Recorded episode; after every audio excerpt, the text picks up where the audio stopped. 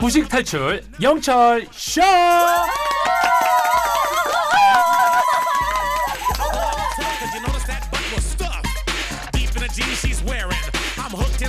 우리 모두가 무식을 탈출하는 그날 폐지될 곧단 코너죠. 월요일은 클래식 사용법 트럼펫 부는 콘서트 가이드 나웅준쌤과 함께합니다. 어서 오세요. 네, 안녕하세요. 나웅준입니다. 이은혜님이 웅준쌤, 웅준쌤이 일상 속에서 제일 좋아하는 소리 알려주세요. 음, 어, 저는 그 핸드폰 알람음인데요. 어. 입금되는 소리가 가장 좋아요. 아, 그 따로 저장이 돼 있어요? 아, 그, 그 은행 어플이 이제 따로 알림 설정해 놓을 수 있거든요. 그 어? 소리들을. 그러니까 그 다른 소리군요. 네. 아, 보통 문자는 띵띵 이거면 네. 그거는 뭐. 뭐, 띠롱? 뭐 이런 거라든지. 네. 띠롱, 약간 돈 들어오는 느낌 아니에요? 띠롱. 돈 들어왔는데. 이은혜 님도 띠롱 백화점 상품권 챙겨드리도록 하겠습니다. 자, 그러면 클래식 사용법 오늘 설정은 뭐예요? 네, 어느덧 8월 마지막 주가 되었는데요. 이제 절기상 슬슬 여름도 끝나가고 있습니다. 그래서 준비했는데요. 네. 마지막 여름을 느끼고 싶을 때 사용하면 좋은 클래식입니다. 그렇죠, 그렇죠. 아침 저녁으로 이제 선선한 바람이 불기 시작했습니다. 오늘 특히 비가 오다 보니까 네. 그렇기도 하고 아까 스튜디오에서 우리 또 피디님이 잠깐 준비해준 귀뚜라미 소리까지 들으니까 음. 마치 우리는 지금 가을이에요 지금. 네. 여름 끝자락이라는 게 느껴지죠. 약간 네. 늦여름 확실하죠. 자, 함께 들어볼까요? 왠지 느낌이 대사가 늦 여름의 패권을 이제 가을에게 넘기시오. 뭐 이런 느낌으로 인트로 시작하는 것 같은데 아닌가요? 네. 누구의 어떤 곡이에요? 네, 이 음악은 프랑스 음악가 베를리오즈의 해적 서곡입니다. 해적? 네. 서곡. 이 음악을 가두신 이유는요? 그러니까 이 음악의 배경이 되는 풍경은 바로 지중해입니다. 아, 네. 그래서 이 바다의 변화무쌍한 모습과 그곳에서의 추억을 음악으로 그려냈는데요. 뜨겁고 때로는 폭우가 휘몰아치고 변화무쌍했던 여름의 추억들을 떠올리며 월요일 아침 마지막 여름의 즐거움을 느껴보시면 좋을 것 같아서 음. 준비했습니다. 그리고 혹시 올 여름 아직 휴가를 못 갔다 온 철가루들이 있다면 잠시나마 이 음악으로 바다에서 즐기는 휴가 휴가 기분을 느껴보셔도 좋을 것 같습니다. 아 좋아요. 마지막 문장이 딱 와닿네요. 그죠? 바다, 해적.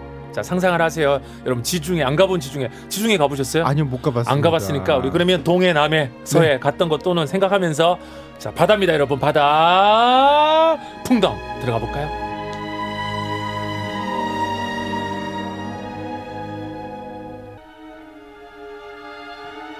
어 이현수님이 근데 나홍준 쌤 보는 라디오로 처음 봬요. 인상 참 좋으세요. 음, 감사합니다. 해적 소고왕이랑은 전혀 상관없는. 네, 인상 좋은 인상 좋은 나무조입니다.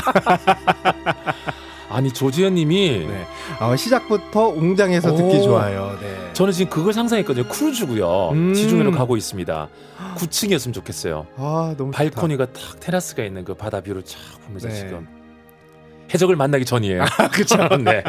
월요일엔 클래식 사용법 오늘 공부 다시 한 번 더 얘기를 해주신다면요. 네, 마지막 여름을 느끼고 싶을 때 사용하면 좋은 클래식 프랑스 음악가 베를리오즈의 해적 서곡입니다. 그러니까 이 음악은 이제 베를리오즈 음악 중 가장 화려한 음악으로 손꼽히는 서곡인데요. 그러니까 1831년에 구상을 하고 13년 뒤인 1844년에 작곡한 음악입니다. 와. 13개월도 아니고요. 13년 뒤면 와 구상하고 있다 완성되기까지 시간이 꽤 흘렀네요. 네, 맞습니다. 하지만 이 작품을 완성시키는 시간이 10년 넘게 걸린 건 아닌데요. 그러니까 이 1831년 당시 프랑스에서 로마 대상이라는 큰 상을 받고 로마에서 유학하던 시절이었습니다. 음. 그래서 이그 당시 여행하면서 지중해 풍경을 보고 언젠간 이 풍경을 음악에 담고 싶어 했다고 전해집니다.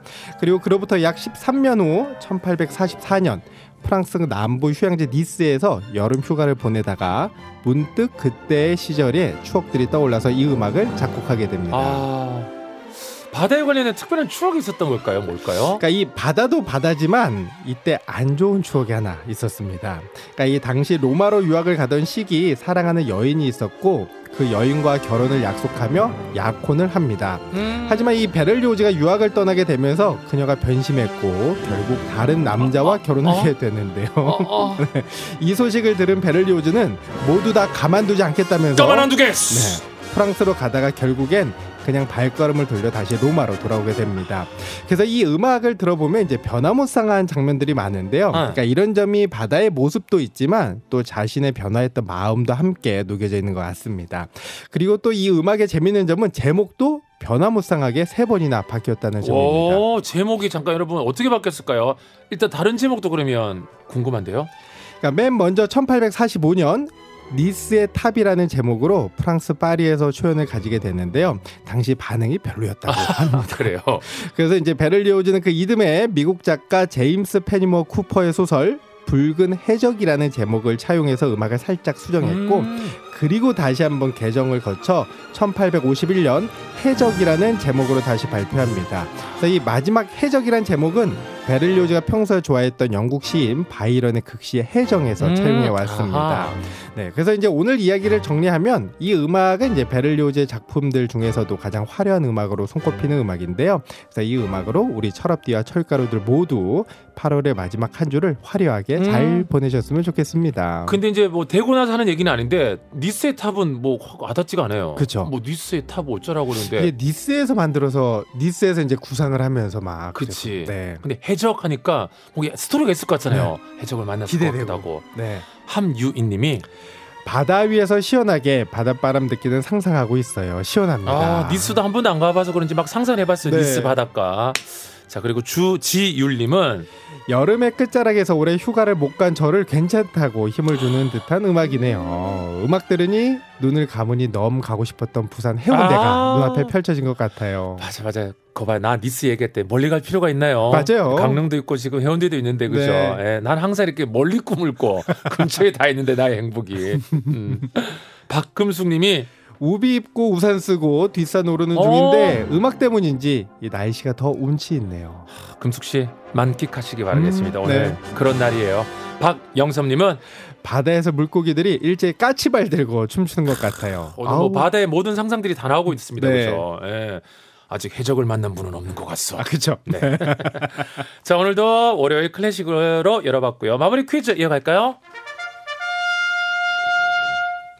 네, 마지막 여름을 느끼고 싶을 때 사용하면 좋은 클래식 프랑스 음악가 베를리오즈의 음악을 소개해 드렸는데요. 바다의 변화무쌍한 모습과 격정적인 추억들을 음악으로 그려낸 이 음악의 제목은 무엇일까요? 자 보기 나갑니다. 1번 해적, 2번 해병대.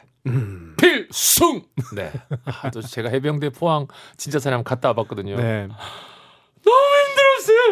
네. 저는 그 해군 갔다 오신 거 아직도 기억하고 있습니다. 해군도 갔다 오고 해병대도 네. 가가지고, 예, 음. 진짜 다 힘들었어요. 네, 그때 생각이 나네요. 정답은 샵1077 짧은 문자 50원, 긴 문자 100원, 고리하는 무료입니다. 지금까지 트럼펫 분호 트럼펫터 콘서트 가이드 나웅준 쌤이었습니다. 오늘도 고맙습니다. 감사합니다.